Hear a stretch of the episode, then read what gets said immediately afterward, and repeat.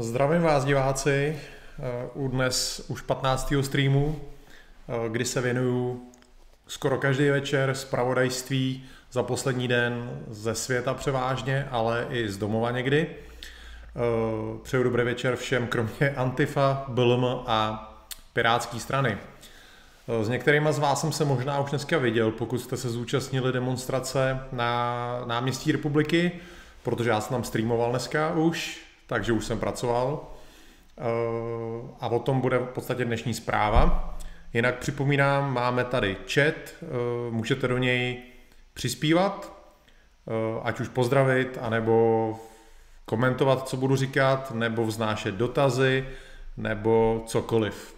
Každopádně chovejte se slušně, v mezích zákona, ať nám ten chat dlouho vydrží. Takže můžeme jít na to. Hm, jak jsem řekl, první zpráva se týká teda té dnešní demonstrace, na který jsem byl, na který jsem natáčel. Přišel jsem tam asi za 5 minut 12. Eh, ta demonstrace už v podstatě začala. Eh, pustili na ní jenom asi 100 lidí, pravděpodobně přesně 100 lidí. Potom jí policie obehnala řadou svých lidí, mezi kterými byly dvoumetrové mezery, takže dodržovali pěkně zákon. Eh, za tu lineu se nedalo dostat, já jsem se koukal, že mi lidi komentují ten stream, každý tam psal, běž blíž k pódiu, a já jsem říkal, bože, už jsem vám, já jsem samozřejmě tam řekl do toho streamu, že jaká je situace, že tam nemůžu jít, že tam je hradba z policie, že tam nepouštějí z důvodu uh, toho nařízení, ale stejně lidi mi pořád psali, ať jdu blíž, tak to už jsem fakt měl z toho velkou hlavu. Uh, co se týče teda té tý akce, pokud bych ji měl srovnat s tou, co byla minulou neděli, tak to bylo úplně něco jiného. Mám pocit, že tam, že to pořádali i jiní lidi. Každopádně na tom pódiu byli jiní lidi než na Staromáku. Bylo tam i daleko méně lidí.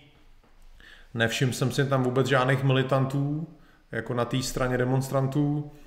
Všímal jsem si samozřejmě tajných, tentokrát jsem se snažil je eh, aspoň na chvilku zabrat na kameru, kde by to bylo potřeba, kde by bylo potřeba srovnávat nějaký záběry jejich s čímkoliv, co by se stalo, takže pokud jsem se na někom zastavil kamerou a vám to jako divákům přišlo, jako koho to natáčí, tak to většinou byli lidi, který jsem, u kterých jsem se domníval, že to jsou tajný.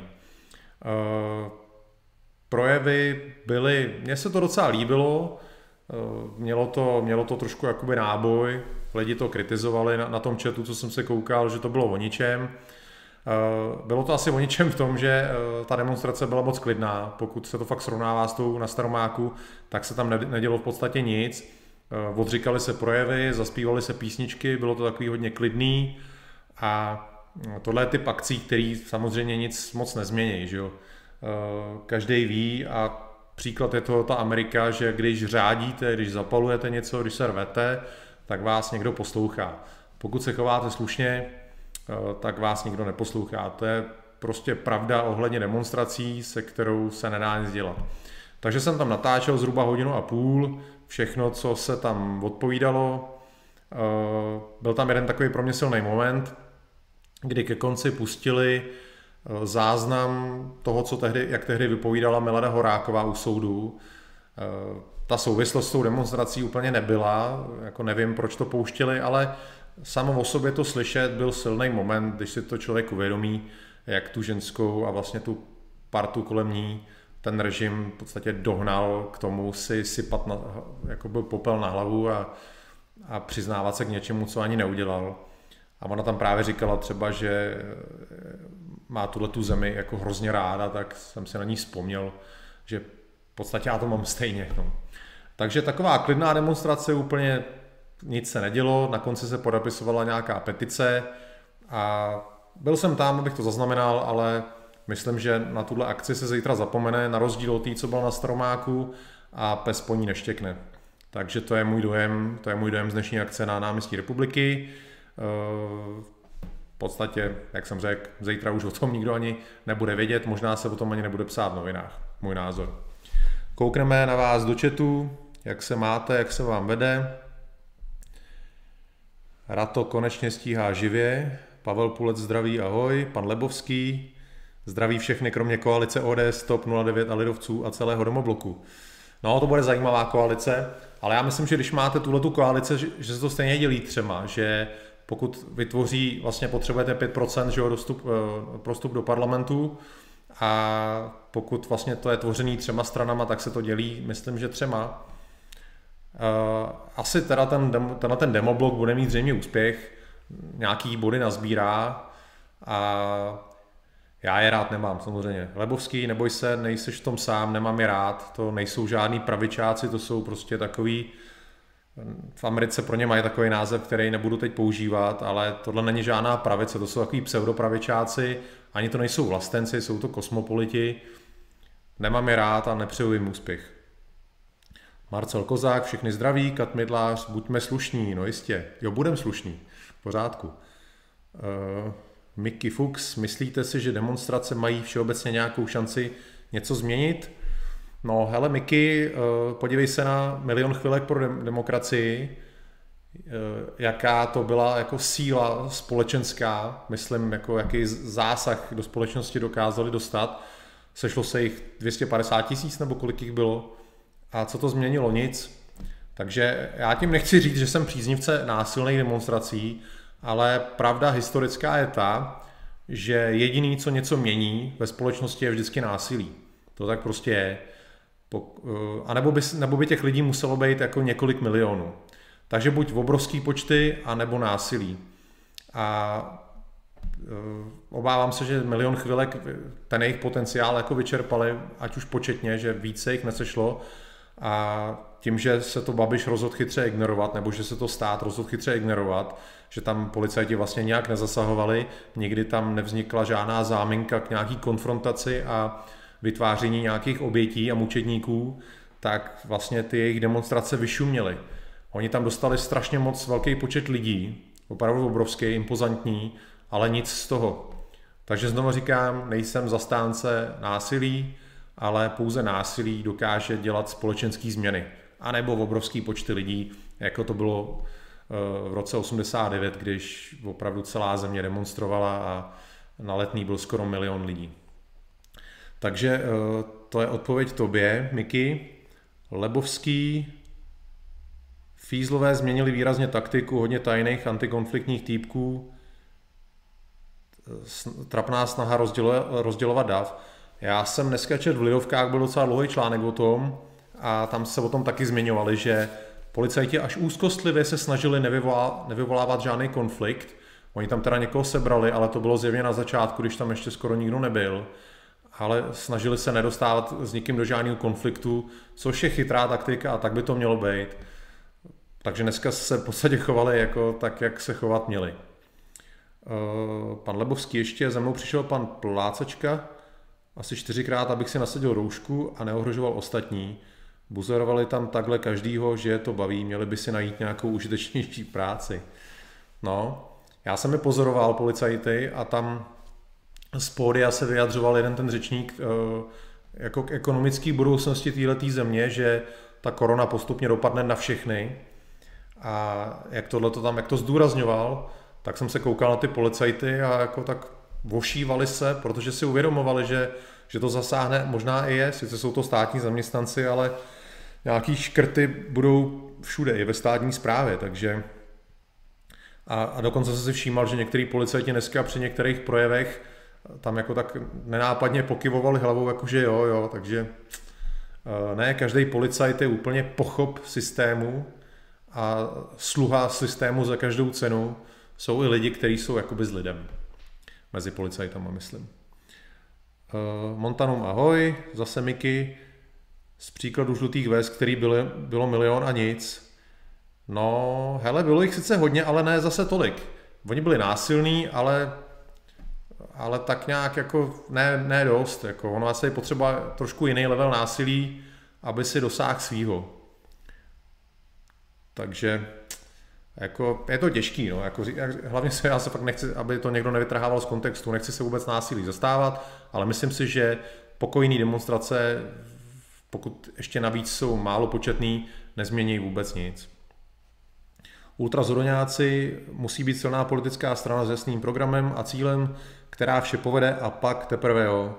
Jo, pokud na ten protest dokážeš přenést do politiky, tak pak už něco můžeš změnit. Ale vyloženě jenom jako být pouliční hnutí, který je hodný, nikdo, nikoho nezajímají hodní lidi. Lebovský eh, k té koalici, dělalo by se to třema, kdyby tam šly jako tři koalice, trojkoalice, to je z koalice tří stran, když dají dohromady akorát jednu společnou kandidátku, tak jim stačí 5%, stejně budou mít ale bohužel víc než 20, jo, je to možný, je to jistý asi, no, jako Topka a KDU by měli tak maximálně 10, ale ta ODS má nějaký procenta. Otázka je, jestli eh, nestratí nějaký voliče, který třeba volí normálně ODS, ale nevolili by TOP a, a KDU.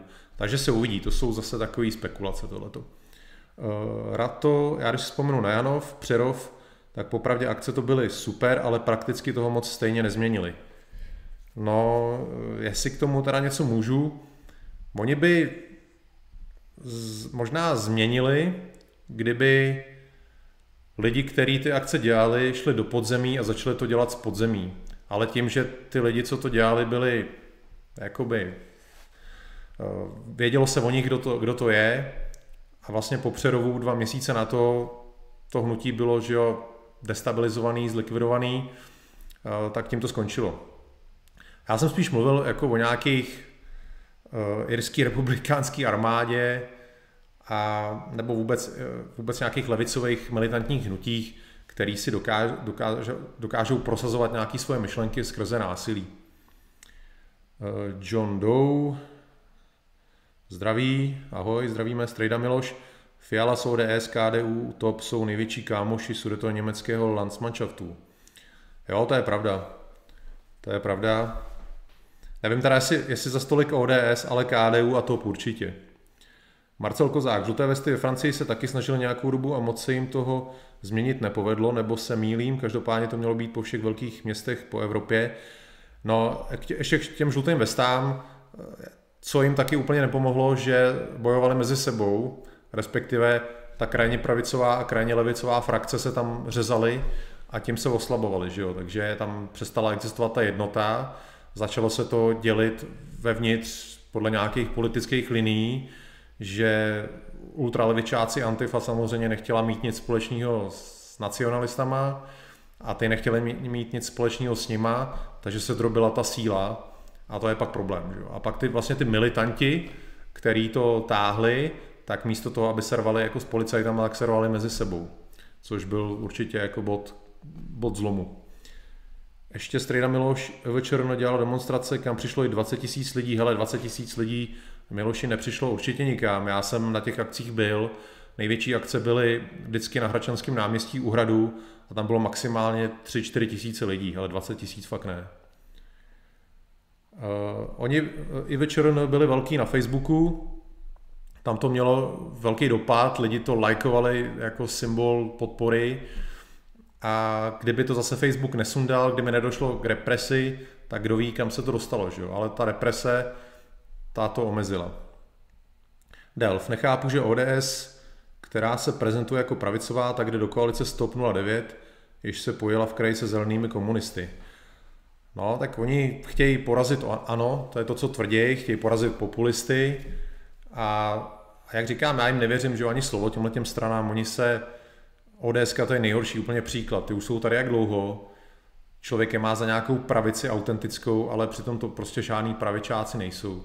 Jsou to jenom lidi, co se drží koryt a asi se bojí teď, že je budou buď porážet Piráti nebo, nebo ano dál, takže se chtějí spojit a vytvořit nějaký mega, mega silnou koalici, která vyhraje. Eh, Lebovský, tvůj názor na Vandase? Tuhle jsem viděl, že byl někde na houbách. Hele, já myslím, že nám tu fotku posílal stejný člověk, mám takový pocit. Takže já na Tomáše Vandase nemám nějaký názor. Myslím si, že eh, ta strana DSS, e DSSS, jo, DSSS, že už asi nic eh, nedokáže v politice. Nechci je kritizovat, určitě tam spoustu lidí, co to myslí dobře, ale jsou příliš eh, omezený, myslím, jako v tom svém záběru, tím, že jsou jakože dělnická strana normální člověk, když se na to podívá a řekne si, hele, já nejsem dělník asi ne, vy nejste úplně pro mě. To je jedna z věcí, která je omezuje. A co ještě omezuje, je až na pár výjimek je tam nějaká intelektuální slabost celkem v té straně, takže mm, já myslím, že to je jejich 1%, který tak stabilně dostávají eh, v různých volbách, je, je maximum, co jsou schopní dostat. A potenciál je skutečně asi teda v, v SPD a v trikoloře. Já pozoruju na panu Vandasovi, že se snaží k té trikoloře přiklonit a nevím, jestli se mu to podaří. Asi, asi ne, trikolora si ho asi nebude k sobě chtít vzít, ale myslím si, že, že časy DSSS jsou pryč. Takže tolik, tolik panu Vandasovi. A jako žádná kritika mm, nějak mi jako člověk nevadí vůbec. Teď jsem viděl, že začal taky streamovat, tak třeba bude mít nějaký publikum zajímavý. Uh, Josef Schubert, někde jsem četl, že bude koalice i stan a pirátů. Možná bude někde lokálně, ale asi to nebude jako celostátně. Tak přátelé, jdu na další zprávu, která mě zvedla ze židle obrazně. A hodím vám tam... Ne, ještě vám to tam nehodím. Nejdřív vám k tomu něco řeknu. Takže eh, ve Skotsku eh, teď prochází eh, schvalováním nový zákon o hate, hate crime, prostě o hate speech, no, o nenávistných projevech. On už tam něco takového je, ale má se to rozšiřovat. V podstatě nebude ve Skotsku možný urazit nikoho, vůbec nikoho. Normální je, že nesmíte urazit rasové menšiny, Teď už je celkem normální, že nesmíte urazit ani jako homosexuály. Eh, teď už vlastně ve skutku nebudete moc urazit třeba ani lidi kvůli jejich věku. Nebudete moc někomu nadávat, že je dědek nebo tak. Eh, a ten, ten zákon je takový záludný v tom, že eh, jakoby má chránit ty speciální skupiny, což je skoro každý. A stačí, že ten váš projev může rozmíchávat nenávist.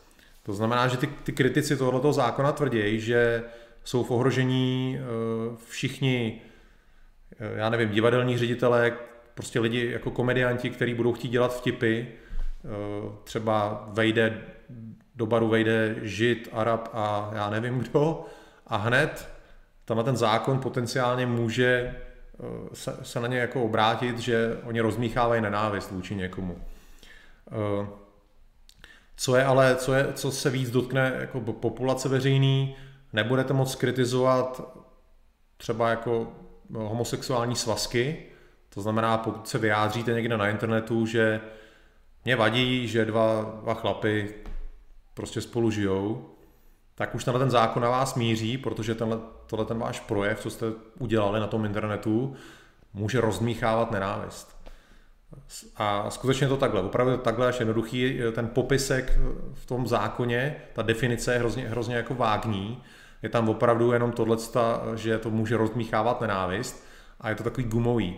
Dá se to vztáhnout úplně jako skoro na všechno, takže ty kritici, lidi, co se toho bojí, a je to celá řada skotů se toho bojí, toho zákona, eh, mají obavy z toho, že nebude možný opravdu mluvit otevřeně o ničem, protože ten zákon je možný opravdu stáhnout úplně na cokoliv, že rozmíchává ten nenávist. Třeba uh, příklad jeden, co jsem čet, že jak ta J.K. Rowling, která napsala Harry Pottera, uh, se vyjádřila vůči těm transgenderům, že popírala, že by transgender žena byla žena, tak tohle je typický příklad uh, toho použití toho zákona, že ona tím může rozmíchávat nenávist vůči transgenderům a má to být třeba nějakých až sedm let ve vězení za tohle.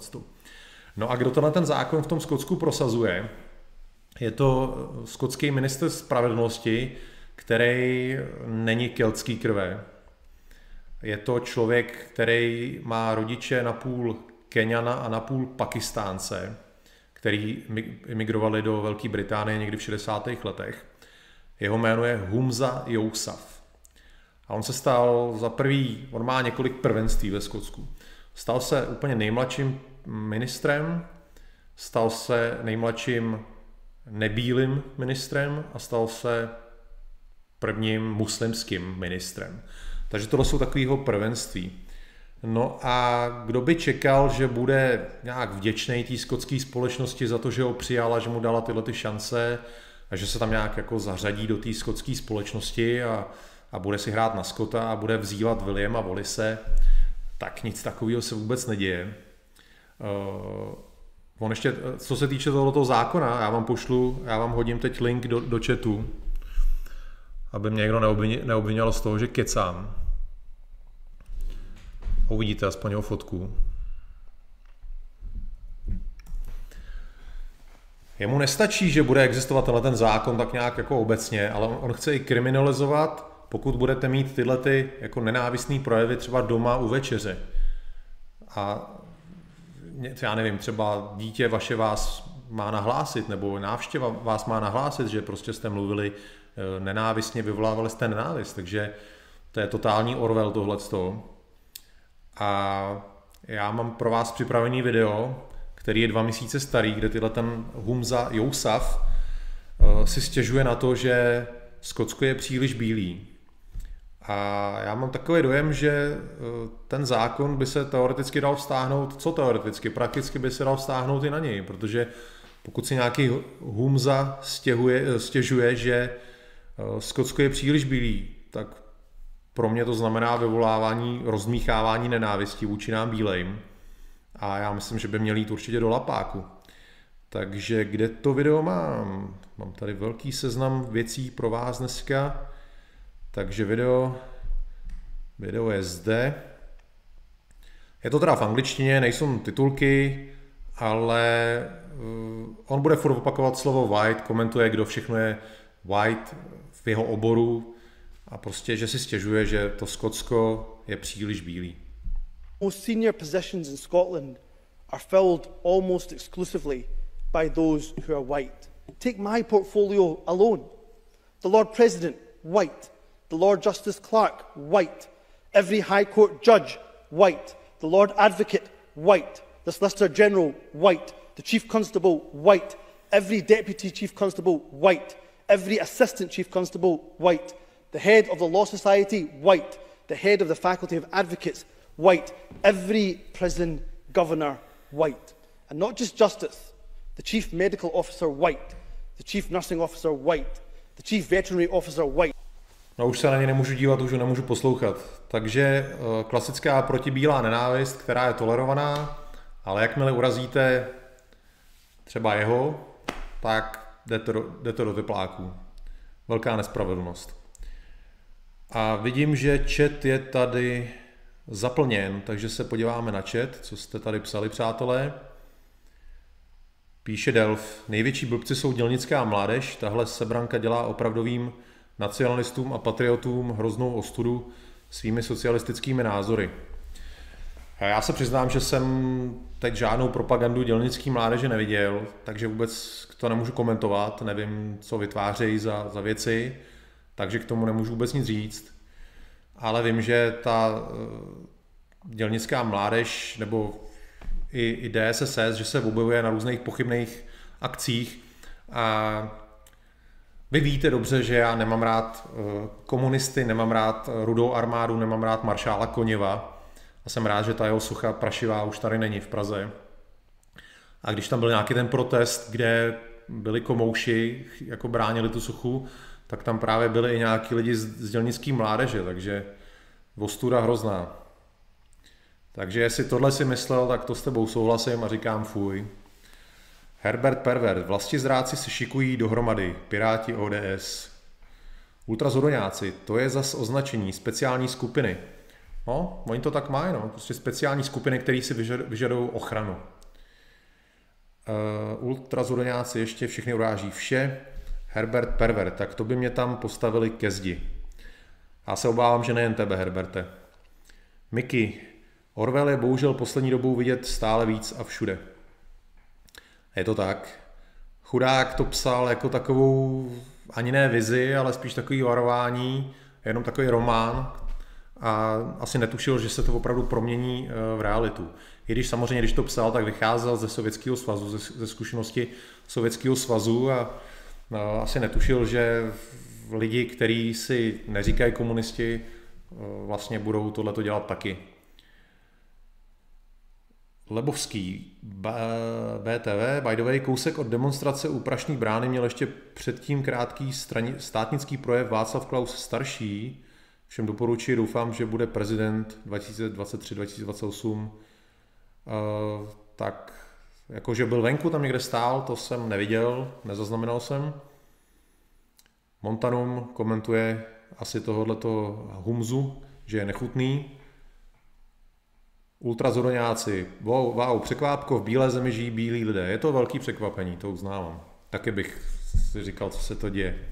Muspel 89, proč v tom Skotsku neodstřelí, nemyslím doslovně, to bys neměl, já říkám, přátelé, buďme slušní v těch diskuzích, žádný výz, výzvy k násilí nebo, nebo něco takového. Hele, eh, tenhle ten Hus, Musuf, nebo jak on se to jmenuje, já mu nemůžu přijít na jméno. Humza, Humza. Tenhle ten Humza je členem skotské národní strany, což má být jako skotská nacionalistická strana. Takže to myslím, tak nějak už není třeba dalšího komentáře. Prostě Skoti to mají nějak jinak, tyhle ty věci si volej.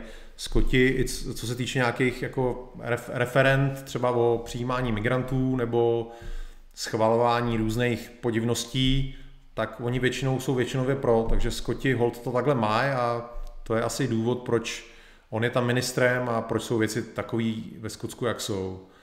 William Wallis by se asi hodně divil, co se se Skotskem stalo. Jako plevy. Moment.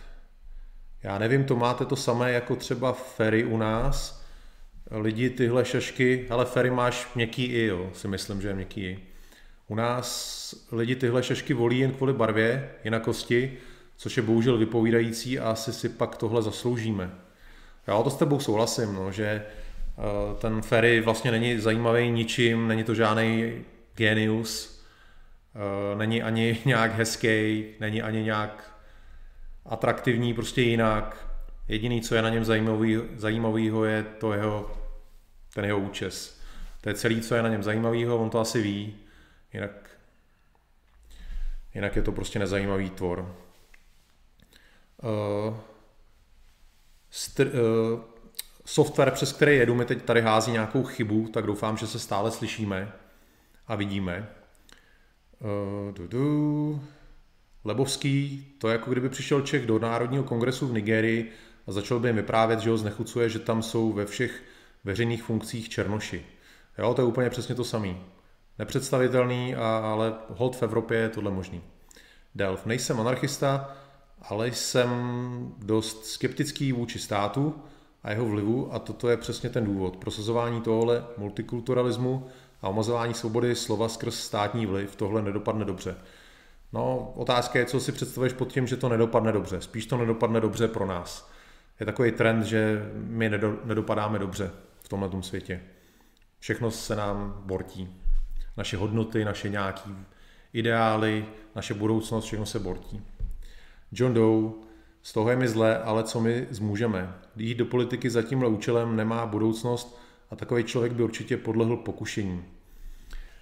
Hele, ta politika to je hrozně těžká věc. Prostě eh, v Anglii, ve, ve Velké Británii, nebo teda specificky v Anglii, dřív byly strany, které byly jakože pro bílí, chtěli bílou Anglii a tyhle ty strany už dneska v podstatě neexistují. Eh, nějaký partaje politický, který by se zastávali jako bílých Britů, neexistují. A vemte si třeba i teda politické strany u nás. Eh, DSS, která tyhle ty hodnoty třeba měla, Mimo jiné, tak jak jsem říkal, je to, je to zabitá partaj. Na místo ní tady máme uh, eh, SPD, kterou vede rasový míšenec Okamura a vedle toho máme Trikoloru, kde je zase já nevím, co tam má za funkci, ale takový ten Libiec nebo Tunisan, nebo co to je. Takže tyhle, ty, tyhle ty nový, jakože nacionalistické strany e, nemají vůbec ten rasový aspekt. Tohle to tam, tohleto tam chybí a není to jenom u nás a není to jenom v Anglii, je to v podstatě všude, je to i v AFD. Já jsem měl připravený pro nějaký dřívější streamy, uh, jsem si našel někde nějakou prezentaci AFD, že oni ukazují, jak jsou pestrý. A vlastně AFD má spoustu uh, neněmeckých, nebílejch uh, politiků aktivních a pro ně už je to normální. Takže jakoby ten, ten trend v Evropě u těch nacionalistických nebo krajně pravicových stran, ten trend jde eh, nebejt nějak jako rasově zaměřený a přijímat kohokoliv, kdo sdílí nějaký ty hodnoty té strany nebo jako hodnoty té společnosti. Takhle to je. Mickey, policie ve Skotsku při pronásledování zločince nesmí překročit povolenou rychlost. Ho, to ani nevím, je to možný. Obraz je zvuk OK, díky, díky Mickey. Já, tam byla nějaká, nějaká hláška, mi tam běžela, že ten tok datový je slabý, tak jsem se bál, že, že se něco děje, tak to jsem rád, že se nic neděje. Jo, Delf, Mansur, ano, to, to přesně myslím. Jako opět, já proti němu nic nemám. Uh, já ho ani neznám, že ho osobně jako nemůžu říct, že, že je špatný, dobrý nebo takový makovej. Jenom komentuju to, že zatímco dřív uh, krajně pravicové strany měli ten rasový podtext, dneska už ho nemají. Tohle se, tohle se vytrácí. Tak, uh, co tady pro vás mám dál? Něco na odlehčení, takový vtípek, který musím kterýmu jsem se smál a budu se mu smát zase a, a myslím, že se mu budete smát i vy, je to prostě sranda. Je to takový meme z Twitteru s Donaldem Trumpem a hrozně mě to baví. Takže se připravte, není to dlouhý, je to sranda. Everybody say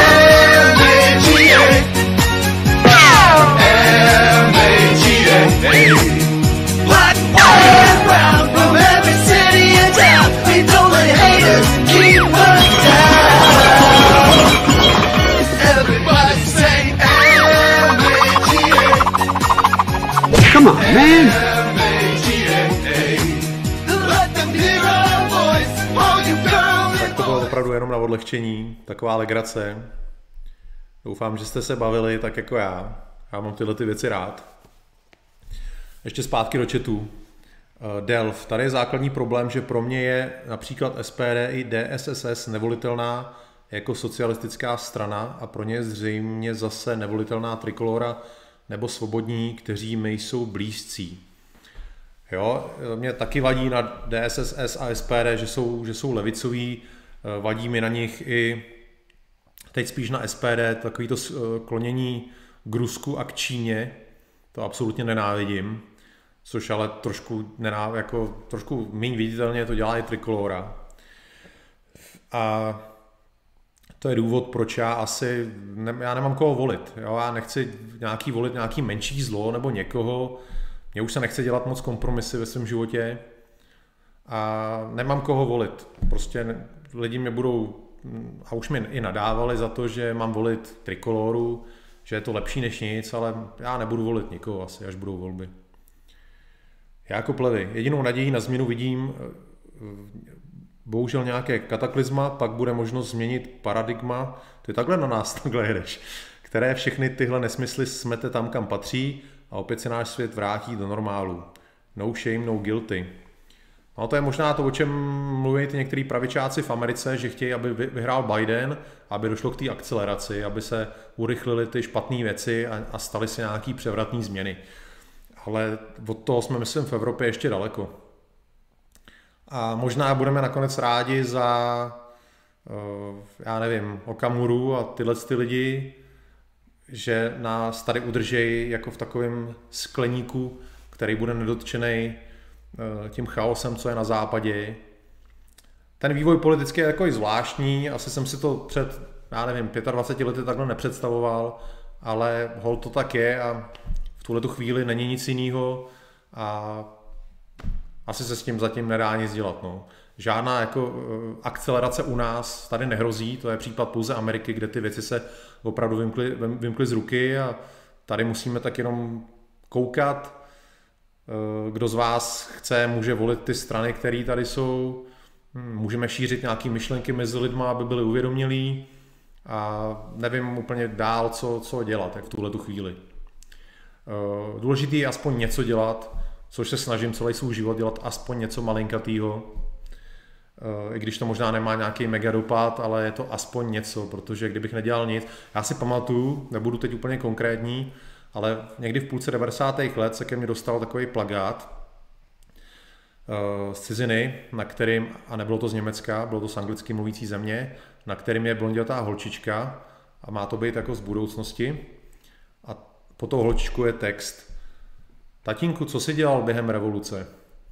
A já nechci, aby jednou, jestli budu mít děti a třeba i vnoučata, aby až se mě zeptají, tati nebo dědo, co jsi dělal za revoluce, abych já tak jako... Já jsem nedělal nic.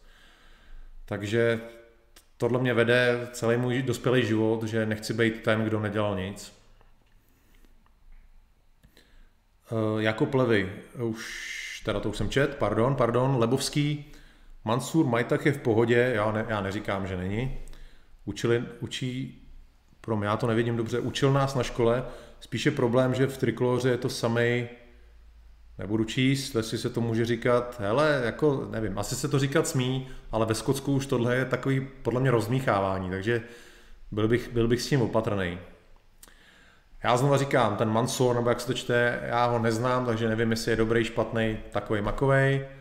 Já jsem jenom komentoval to, že ten trend u těch krajně pravicových, pravicových stran je jít od nějakých jako rasových podtextů, toho se úplně zbavit a být kosmopolitní.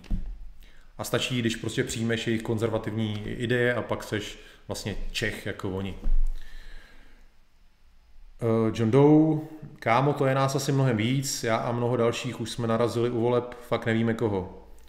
Ale je to peklo. Ještě dodáváš skleník, aby se to pak nesrovnávalo s chráněnou rezervací zoo. Ale možná lepší žít v chránění rezervaci, než nežít vůbec, jo, si myslím. Ultrazhodoňáci, to nebudu číst, tohleto. To nebudu číst, to jsou už... Uh, hele, uh, v USA takovýhle lidi moc nejsou. Tam ten trend v USA je ten, že každý se brání označení rasista a možná je to i upřímný, určitě tam jako rasisti jsou, určitě tam spousta lidí, který má to bílý vědomí, uvažují o sobě jako o běloších a záleží jim na tom, aby prostě bílá rasa přežila, ale zároveň uh, jsou ochotní zřejmě žít ve společnosti, která nebude bílá a ten trend k tomu směřuje. Vlastně v USA teď není jediný politik, eh, který by byl nějak rasově zaměřený.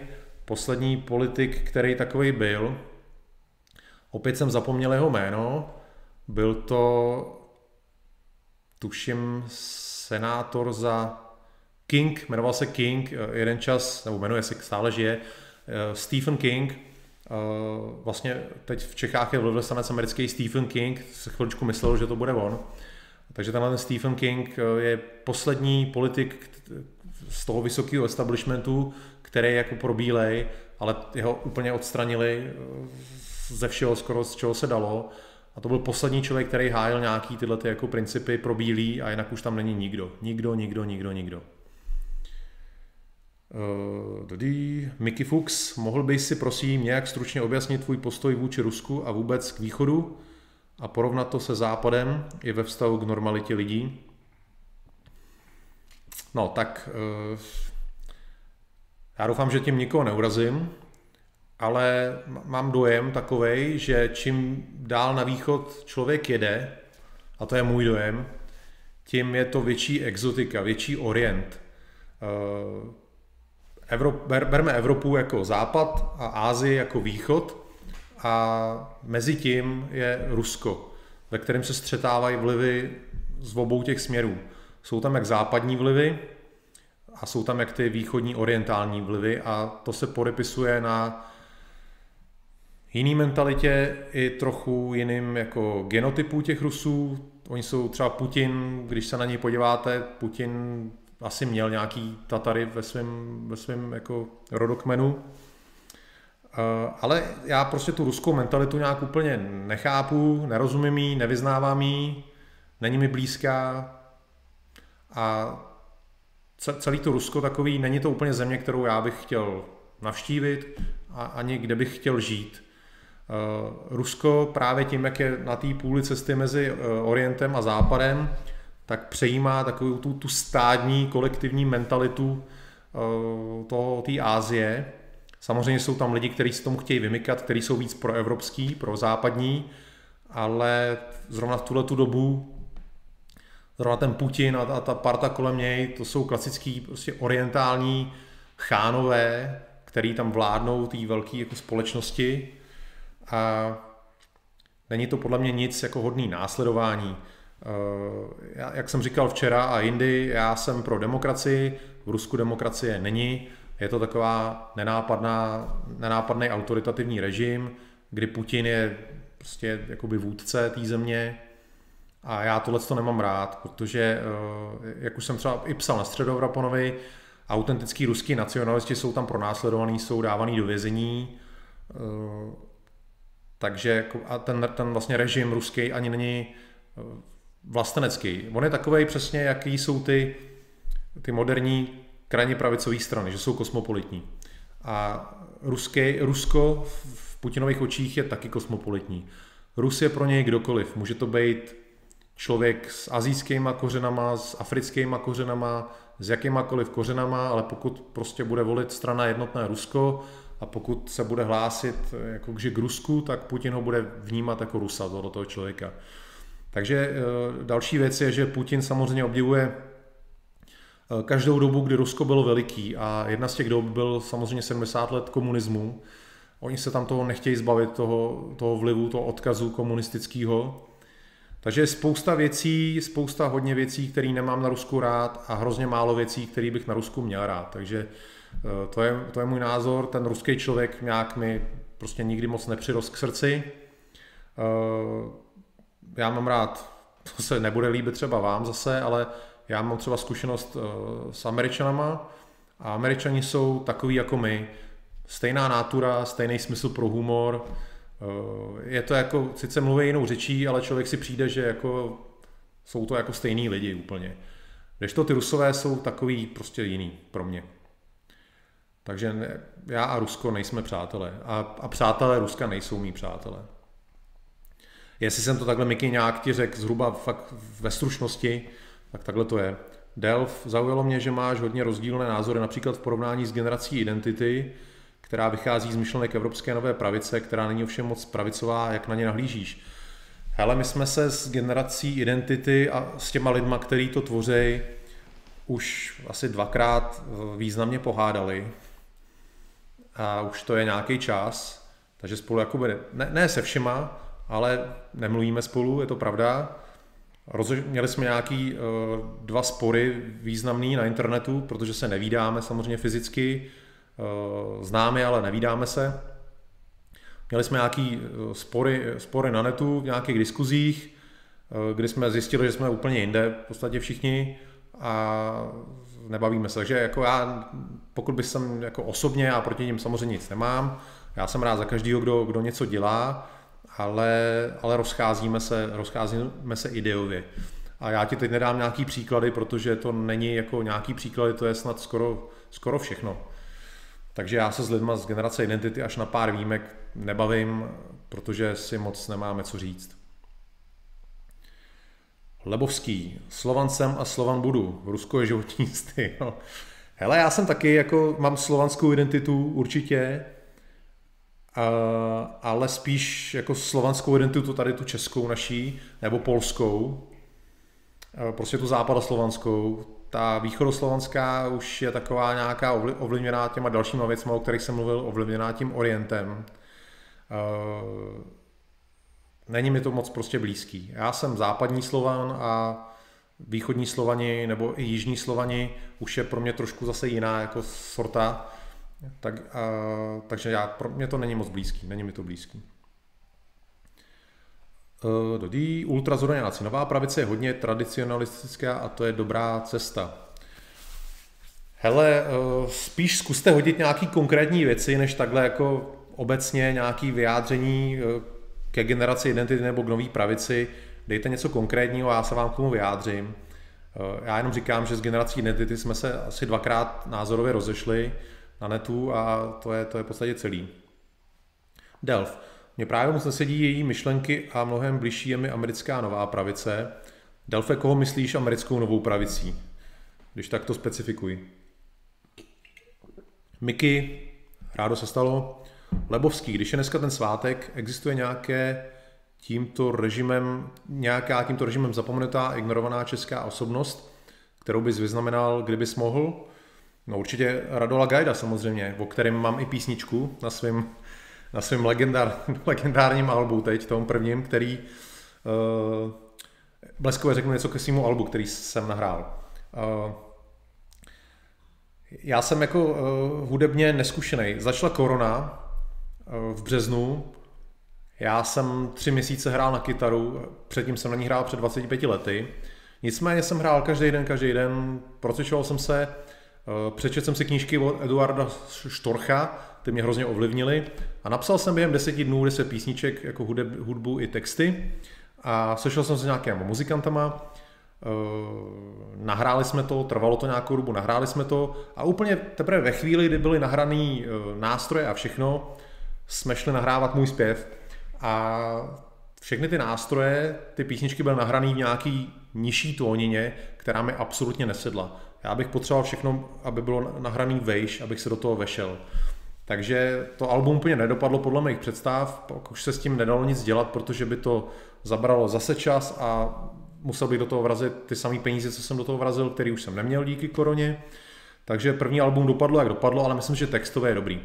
No a mám tam písničku o Gajdovi, který uh, byl náš nejznámější legionář, který tam opravdu ty bolševiky řezal na Sibiři a jenom protože pak teda v politice šel směrem, kterým šel, tak je to taková persona non grata v, český, v českém jakoby prostředí, uh, takže je to takový nefér vůči němu a on by si určitě za, zasloužil ocenění. Ale myslím, že v současném, v současném jakoby politickém klimatu to není možný.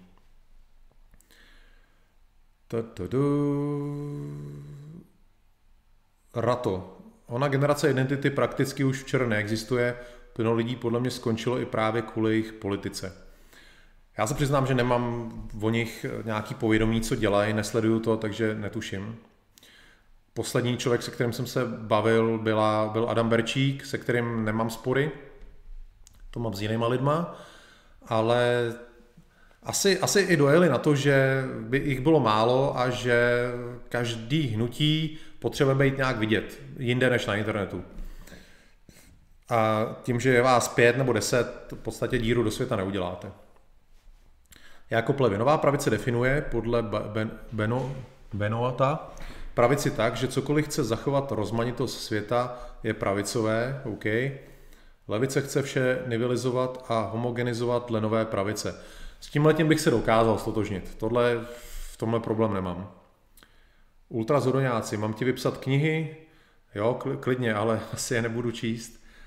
Uh, Muspel, Gajda, Lebovský, Gajdovi Bimbo, Metal asi ne, fakt nedá. Ano, ano, Gajda. Hele, opravdu přečtěte si o něm, jestli jste o něm nečetli.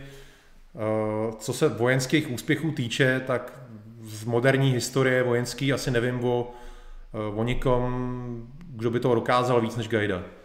A jenom proto, že prostě založil, že byl v Národní obci fašistický, nevím, jestli ji založil, myslím, že ji nezaložil, ale jenom proto, že byl teda jejím vůdcem, tak, eh, tak jako všechno je zapomenuto najednou, což je nefér. Eh, Ledbovský, Gajda by byl dobrý prezident, premiér i ministr války. Eh, to se o, něm, o něm se ví, že, že během okupace on naopak pomáhal jako českým vlastencům, že nespolupracoval s Němcema, byl to vlastenec, byl to patriot, a jenom proto, že byl teda antikomunista, tak po válce skončil ve vazbě.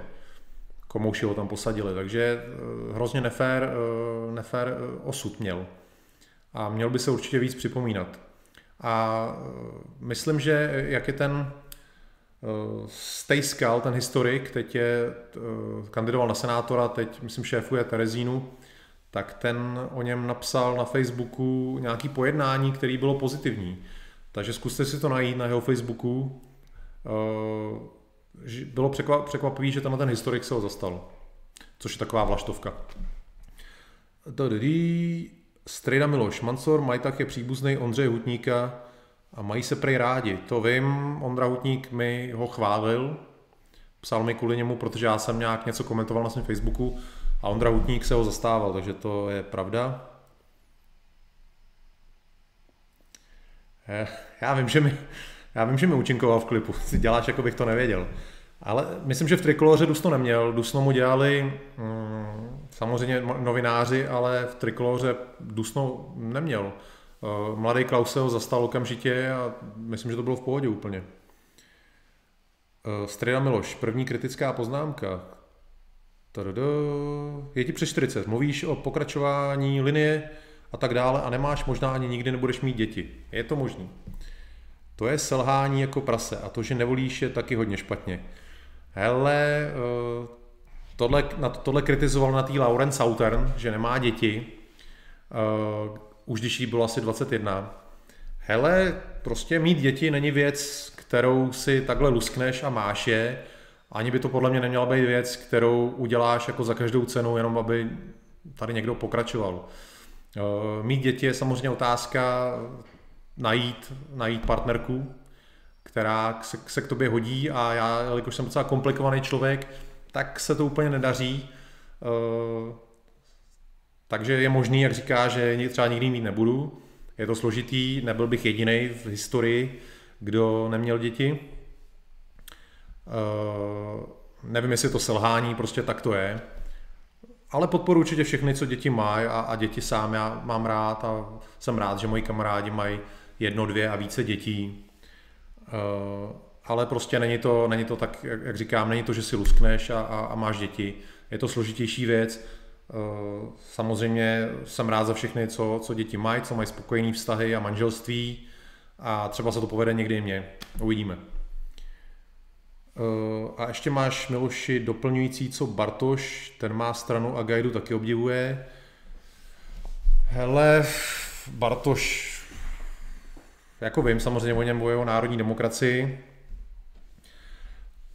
Tady bylo takovýto období, který trvalo přes 20 let, že pořád vznikly nějaké nové strany, eh, vlastně se to děje furt, že už jsou nějaké strany a, a někdo založí další stranu a další stranu a další stranu, pak tyhle ty všechny pěti strany do, do nějakého volebního bloku. Uh, takže tohle nějak, tohle mi není blízký, to je takový prostě tříštění té scény. Uh, myslím, že ten Adam Bartoš díky těm svým malérům, který měl, se dost znemožnil bych řekl politicky, že ta strana v podstatě nemá šanci nikdy se nikam dostat a že on se taky asi nedostane do žádné politické strany, což bych se nedostal třeba ani já a nemám ani ty ambice. Mm, a to je asi všechno, co bych, co bych Adamovi chtěl říct. Uh, on kdysi dávno, myslím, když ještě psal pro parlamentní listy, tak uh, tehdy na mě, na mě, uh, mi pomohl vlastně zveřejnit moji kauzu s mýma vyhazovama z práce, takže já jsem mu za to vděčný. Osobně proti němu nemám nic a tohle, co jsem teď řekl, neměla být nějaká kritika, jenom spíš takový hodnocení. Delf, hodně, hodně zjednodušeně. Evropská nová pravice není příliš volnotržní a chce relativně velký stát, na rozdíl od té americké, která je silně protržní a chce malý stát. V tom je mi americká bližší. Tak v tom, je, v tom by mi americká byla taky bližší. Lebovský. Já jsem řekl stay skal, tak OK, no. Je to stay, stejný kořen, je to stehlík. Děkuji, děkuji za upozornění. Jako plevy, jinak co se týče generace identity, vyšumělo to taky kvůli málo lidem a především díky tomu, že dost názorů, co se v začátku prosazovalo, je dnes už mainstream. Ano, mladí u nás hold mají jiné zájmy, než lítat po ulicích. Asi je to tak. A není to téma dnešního streamu, ještě vám chci nějaký věci ukázat, ale je třeba se zamýšlet nad tím, jak oslovovat mládež. A já bych rád, aby určitým krokem v tomhle byl ten Lumír Fest, ten hudební festival, pravicový, pravicový Woodstock, jak to nazývám, příští rok, aby se zase podchytila mládež, protože já když vidím mladý lidi, tak pořád slyším hip-hop a to jejich směřování mám z něj trošku hrůzu, kam to jde. A ještě dodává Jakob, a lepit letáky, dělat dema, setkání, dnes už se pořádají jim přednášky, takže takový think tank. Jo, je to tak, ta pouliční práce, která byla hodně v 90. to už dneska neexistuje. Eh, hodně se ty priority změnily a já se přiznám, že já jsem samozřejmě i díky věku jsem odříznutý od, od mládeže, takže úplně nevím, neznám její slovník, eh, nevím úplně, co chtějí, jsem o tohleto odstřižený. Eh, o tom svědčí i když se koukám na statistiky, ať už středoevropana nebo YouTube, kdo se na tohleto dívá, Eh, největší obrovský procento lidí, co to sledují, jsou lidi od 35 vejš.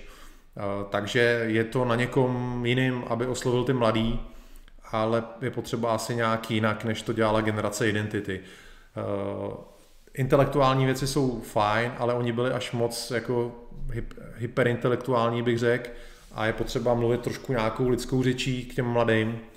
A bylo by super, kdyby se někdo takový objevil a dělal to. A ještě tady Martin Dohnal, dobrý večer Filipe, jste příznivcem Guidy, jak se stavíte k hospodářským a sociálním otázkám italského fašismu, z něhož NOF vycházela, jste pro sociální spravedlnost a třídní smír ustavený státem. Martine, já si myslím, že eh, doba je dneska úplně někde jinde a mluvit o věcech, jako je sociální smír a třídní smír a třídní boj, je už absolutně od věci, ta společnost ekonomicky, sociálně je dneska úplně někde jinde a, a řeší i jiný problémy. Uh, fašismus řešil, že jo, prostě ty uh, Ježíš Maria, zase, zase moje hlava nefunguje. Ty kasty, jak se to jmenovalo? No teď to prostě zase v té hlavě nemám, ale prostě fašismus tehdy vycházel z nějaký, z nějaký reality společenský a ekonomický, která je dneska už úplně jiná. Takže koukat se teď do historie a nějak to hodnotit je, je zbytečný, protože my musíme vycházet z toho, co je dneska. Eh, dnešek, dnešní svět je jiný v tom, hlavně, že ať se nám to líbí nebo nelíbí, je tady globalizace, je globalizovaný trh, a jsou tady jiný výzvy, ekonomický i společenský, takže Martine, omlouvám se, ale asi se tomu nebudeme tomu, tomu věnovat, protože by to bylo takový historický okénko, ale určitě ne okénko do současnosti. A teď na chviličku si dám od pauzu, protože vám ještě chci něco ukázat. Uh, ukážu vám jedno video z Los Angeles, zase krátký video a pak zase uh, kouknu na chat. Včera proběhla demonstrace, uh, protest, byl to protest Black Lives Matter v Los Angeles a proběh klasicky ve stylu rabování a počkejte, ještě zvuk, zvuk, zvuk. Tohle je takový klasický komunismus. Oni tam rozebírají všechno, co je v tom nákladáku a rozdávají to lidem. To je komunismus.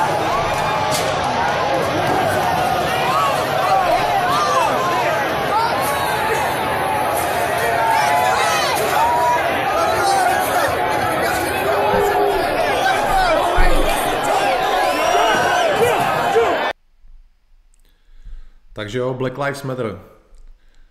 Ať je sociální spravedlnost. Odstraním to jenom, moment. A kouknu zpátky na chat, tam byly nějaký dotazy. Herbert Pervert, znáš seriál Bunds, Bund, Bundok, Bundox Strejda Rukus, věřím, že by se pobavil. Hele, neznám a eh, když tak pošli do chatu odkaz na to. Uh, ultrazoroňáci. Na internetu se podívejte na stránku R Evoluce.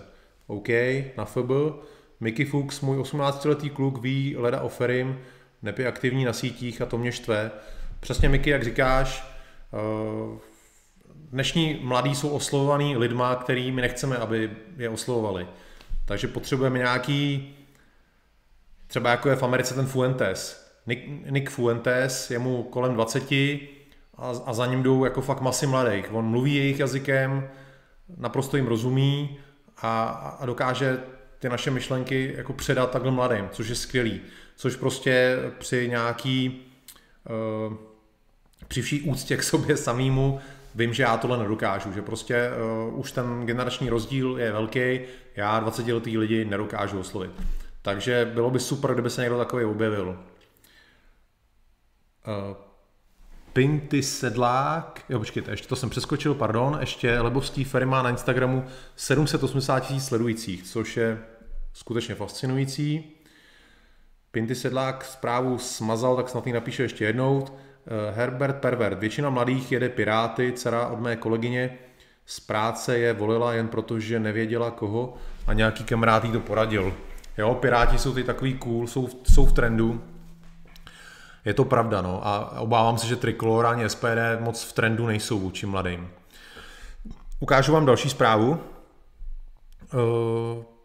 pamatujete si, myslím, že to bylo včera, ve včerejším streamu jsem mluvil o tom Černochovi, jak byl zastřelený uh, s tím nožem. Já vám tam dám fotku, jenom abych vám to připomněl. Jo, vidíte, to, viděli jste, pouštěl jsem vám video, to jsou ty dva policajti a uh, ač to teda vypadá jako holka, to taková divná fotka, je to teda, je to teda frajer a má v pravý ruce nůž. A uh, dneska vyšel článek, co to bylo, co to teda bylo za, za týpka vlastně. Uh, byl, to, byl to rapper, který měl nějakou svoji stránku, svoje videa a v těch textech on zpíval o střílení lidí, o střílení policajtů. Eh, kdyby neumřel, kdyby nebyl zastřelený, tak ho čekal soud za vyhrožování nějaký ženský, že ji zastřelí, že ji vystřelí barák. V roce 2017 byl za něco stejného odsouzený, to se přímo vloupal tehdy do baráku nějaký ženský a dal jí pistoli k hlavě. A v roce 2013 byl uznán vinným za napadení policajta. Takže Eh, klasický příklad Grázla, který se zase stal mučedníkem pro Black Lives Matter a pro Antifu a kvůli němu oni ve Filadelfii tam zase jako zapalují obchody, napadají policajty a tohle. Zase kvůli takovému Ksindlovi, prostě, který by měl sedět ve vězení a nevylíz z něj. Takže nějaký detaily k tomuhle tomu týpkovi. A s Filadelfií souvisí ještě jedno video, který vám chci ukázat.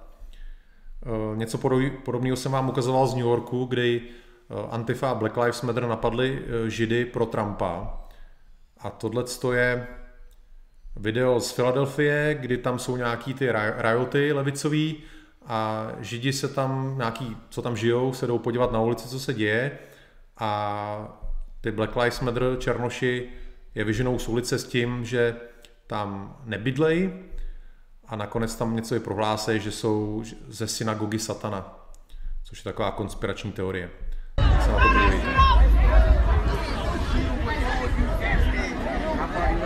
Amalek.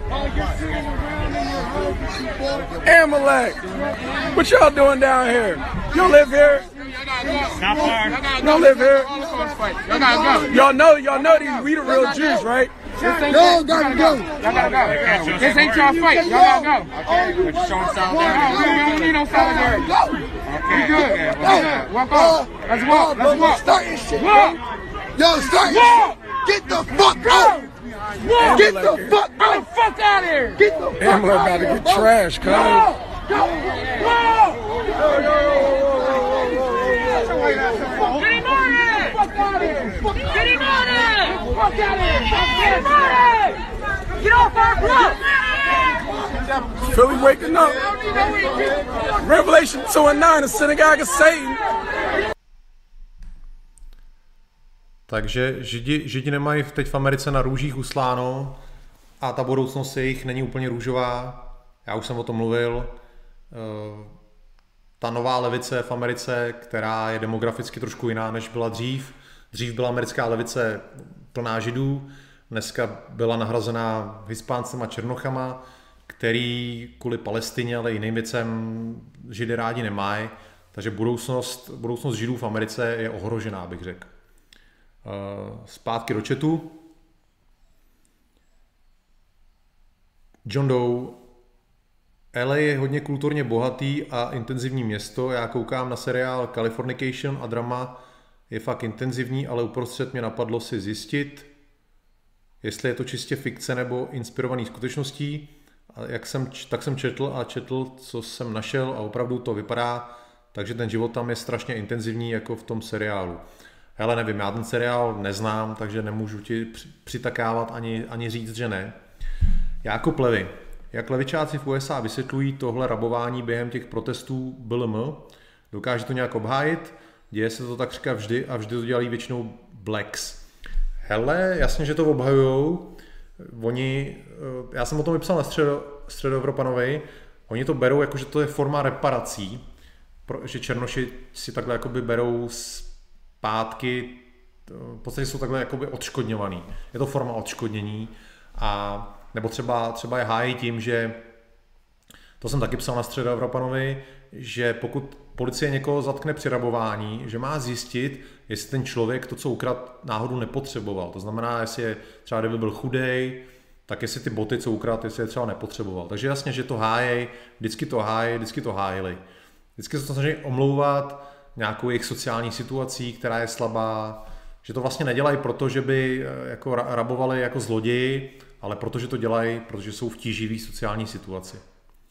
Je zajímavý, že eh, chudí bílí lidi tady v Čechách, když jsou nějaké demonstrace, že nejdou rozmlátit nic. Jako. Delf. Já bych nebyl tak skeptický vůči mladým, naopak bych si rýpnul do starších, když jsem zažil několikrát nulovou ochotu pomoci aktivním mladým. Hele, to jsou nějaké osobní zkušenosti. Já jsem třeba vždycky pomáhal každému, kdo mě poradil, kdo mě požádal o pomoc nějakou, ale jestli teda ty myslíš mladý jako aktivisty nebo mladý obecně lidi, já si prostě myslím, že mladí lidi v Čechách jsou nepodchycený politicky a že to někdo musí začít dělat. Uh, nevím, jestli je někdo takový mezi náma teď v tom chatu, ale vím, že tady někdo takový prostě chybí, kdo do toho půjde tím jejich jazykem, tou jejich řečí, bude k ním mluvit. Bylo by fakt skvělé, kdyby se někdo takový našel. Pinty sedlá konečně dotaz. Filipe, nemyslíš, že my se zbavujeme mentální imunity? Mentální imunita. Hele, musíš mi to specifikovat. Nevím, co si pod tím představuješ. Já myslím, že předtím si tam nic nepsal, jestli jsem něco přehlíd. Ne, tam si měl odebranou zprávu. Nevím, co je mentální imunita, co si pod tím představuješ, tak mi to když tak specifikuj. Milivoj Bogner, co si myslíš o Candace Owens? Myslím si o ní to, co si myslím o všech těch ostatních černožských a hispánských pravičácích v Americe. Je to prostě ten trend, kdy ta, ten jakoby, ta pravice konzervativní odchází od toho, že byla probílá v minulosti, k tomu, že je dneska kosmopolitní, že vlastně v Americe stačí, aby si sdílel ty americké hodnoty, ústavu a, byl, a už jsi přijímán, přijímán jako američan. V minulosti si musel být běloch, takže eh, je rozhodně ten kosmopolitní trend nejen v Americe, ale v celé Evropě a, a už jsem o tom dneska mluvil i u nás v Čechách. A mně tohleto se nelíbí, protože pro mě je důležitá samozřejmě identita.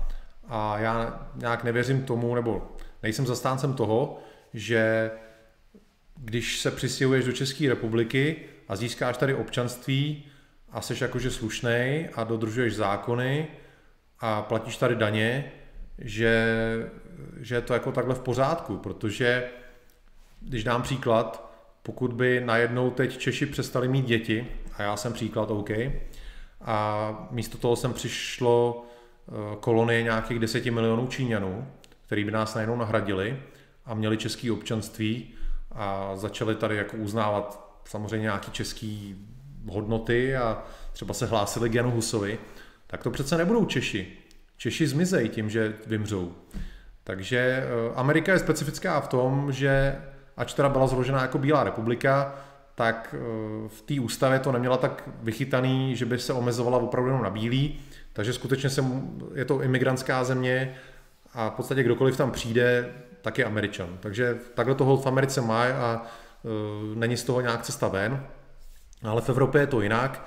V Evropě máme národní státy, uh, máme tady národní historii a jak jsem říkal, uh, pokud sem by teď přišlo 10 milionů Číňanů, tak se přece nestanou z nich Češi. Uh, takže v Americe ta Kanda Souvens a tyhle ty další uh, je dobrý, že aspoň to nejsou komouši, že nevedou tu Ameriku k socialismu, ale Bílá Amerika už je v Americe jako ztracená. Jako idea je Bílá Amerika ztracená a kam to povede, netuším.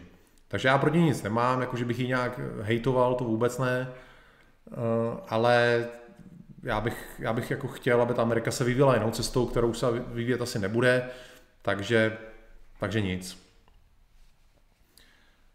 Eh, Josef Schubert, USA čeká pod Bidenem světlé zítřky. No, to je otázka.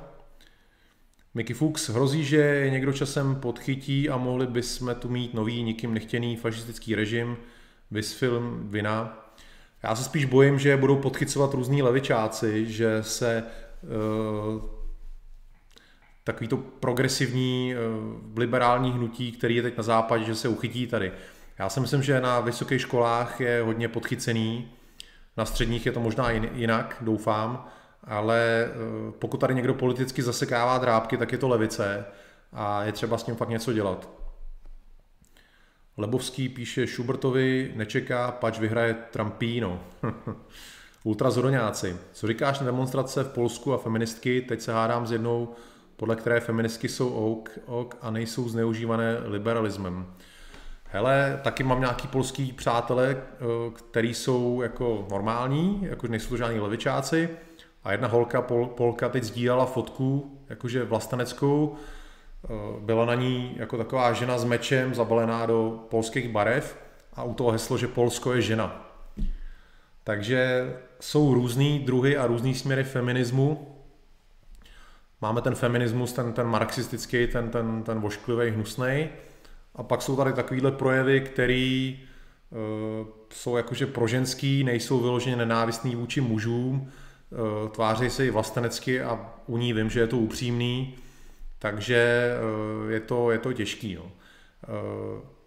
Eh, mně se nelíbí, že jako ženy se nějak oddělují od mužů, že se tady vytváří tyhle, ty, tyhle ty jakoby třecí body mezi mužem a ženama, že se tady vytváří nějaký jako nenávisti, nějaký umělý spory mezi náma, když bychom jako měli držet spolu, eh, což je cíl feministek, že vyvolat prostě spor mezi, mezi pohlavíma, Eh, takže je potřeba tomuhle tomu nějak bránit. Eh, diskutuj s ní, já diskutuju zase s tou svojí kamarádkou a snažím se jí prostě o to, to tak nějak jako dostávat, protože není dobrý, že aby jsme mezi sebou válčili, aby, aby ženy vnímaly muže jako nepřítele a, a tak. Ale jak říkám, jsou různý ty feministické směry a, a nejhorší je ten marxistický a s těma se nedá bavit, protože to jsou, to jsou šílenci ale pokud máš někoho takového, jako já mám tady tuhle tu holku, která je prostě vlastenka a, a, a spíš to, co se teď děje v Polsku, bere jako nějaký vměšování do životů lidí, než jako nějaký marxistický feminismus, tak, tak to je něco jiného trochu. Uh, jinak s těma demonstracema, i v, i v tom Polsku ty demonstrace jsou, uh, bych řekl, rozmanitý, že tam máš jak ty ultralevičáky, tak právě takovýhle nějaký No, dejme tomu polský vlastenkyně, kterým se nelíbí, že jim jako stát kecá do života. Tududu. Tak, teď tam píšete nějaký eh, na sebe věci a já vám ukážu poslední věc, kterou tady mám. Eh, když jsem dělal stream o, tom, o těch rozdílech mezi azijskými a eh, bílejma studentama, proč vlastně Aziatům se ve škole tak daří, tak jsem tam pak zmínil, eh, že v čem se liší Evropani a Aziati, je přítomnost u bělochů, u Evropanů genu DRD4, který, eh, který Aziati nemají. Jenom, jenom Japonci 1% populace ho má. A je to ten gen té zvědavosti nebo objevování touze objevovat něco nového. A jenom mám takový takový video ilustrativní. Bývalý parašutista udělal skok z helikoptéry do, eh, do moře ze 40 metrů. Se na to kouknem. Strašná výška. Tohle jsou ty věci, co prostě, co my děláme, že my děláme tyhle ty šílené věci, hazardujeme, zkoušíme neprobádaný, neprobádaný věci, je to... Nemají to tady jenom Běloši, vyloženě, ale třeba Aziati to fakt tohle nemají. Jo, nevidíte, když vidíte takovýhle jako videa, takovýhle záběry, takovýhle, takovýhle hazardní kousky, tak většinou Aziati se tomu moc nevěnují. Protože právě chybí tady ten gen té zvědavosti, do 4, který, který vlastní hlavně nám. Je to, je to gen objevitelů, gen cestovatelů a to jsme přesně my. Takže to bylo jenom tak jako na závěr, ještě takový připomenutí starého streamu a připomenutí těchto těch genových věcí. Podívám se ještě do, do chatu. Herbert Pervert. Na dnesu byl článek o Větnamcích u nás a nějaká osoba tam napsala, že je už tady v tolik generací Větnamců, takže jsou stejní Češi jako my. Opravdu jsem se pobavil. Jo, já jsem na tohle hrozně alergický. Eh, je pravda, že tady žijou 30 let, některý i víc než 30 let, a že eh, se tady adaptovali. Eh, vždycky lidi to čtou v těch diskuzích, vždycky je srovnávají s cikánama. Tak pravda je ta, že s těma Větnamcema nebo s Aziatama tady nejsou problémy nějakého kriminálního rázu, myslím takového toho pouličního, že by neděje se, že by vás prostě parta Větnamců na ulici přepadla a okradla o peníze, eh, neděje se, že by vás Větnamci na diskotéce rozkopali. Eh, tyhle ty věci se tady nedějou, nicméně tohle pro mě není úplně zase tak jako to hlavní. Pro mě hlavní to, že jak říkám, já se, já se bojím toho, že my ztrácíme svoji identitu a že to za pár generací už nebudeme úplně my a může se stát pak, já si vždycky představuju, já už samozřejmě ve škole dlouho nejsem, ale představuju si, co se asi třeba děje v nějaký eh, školní třídě, kde je třeba, může to být nějaká oblast, kde žije hodně Větnamců a dejme tomu, bude 20 dětí ve škole a třeba 10, tam bude, 10 dětí bude Větnamců a oni se tam budou učit o nějaký český historii. A teď ta učitelka bude mluvit k těm dětem tak, jako mluvili učitelky ke mně, když jsem byl malý, a bude mluvit jako třeba o tom Janu Husovi, že to byl náš předek. A teď se tam koukne na ty Větnamce a, a řekne si je, tohle já nemůžu říkat, protože on to vlastně není váš předek a ono vás to může urážet. Takže takové maličkosti eh, se, se můžou dít a, a pak samozřejmě se upravuje ten slovník těch učitelek, kdy ona, aby byla korektní k těm Větnamcům, tak vlastně neřekne vůbec nic takového a ty české děti nebudou vnímat tu sounáležitost s těma našima předkama, protože to nebude politicky korektní vůči kvůli těm třeba Větnamcům nebo jiným, který budou v té třídě sedět. Což se, tohle se děje samozřejmě na západě Evropy, kde spoustu jakoby věcí z historie se odstraňuje, nebo se o tom nemluví, nebo se o tom mluví nějak obecně. Už to nejsou naši předci, ale nějaký, třeba v Anglii Richard Wheel srdce, tak nějaký imaginární Richard, se kterým vlastně my nemáme nic společného. Takže tohle mi, jako, tohle mi vadí. Vadí mi, že, že tady dojde postupně nějaký ztrátě identity.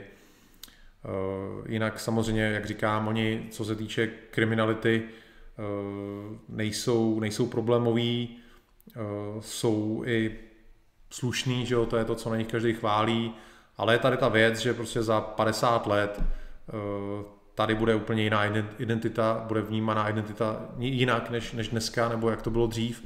A to je něco, čeho se bojím, že eh, ten český národ a, to, kdo my jsme, že se bude vnímat za 50 let úplně jinak, než tomu bylo dřív a ta identita zmizí.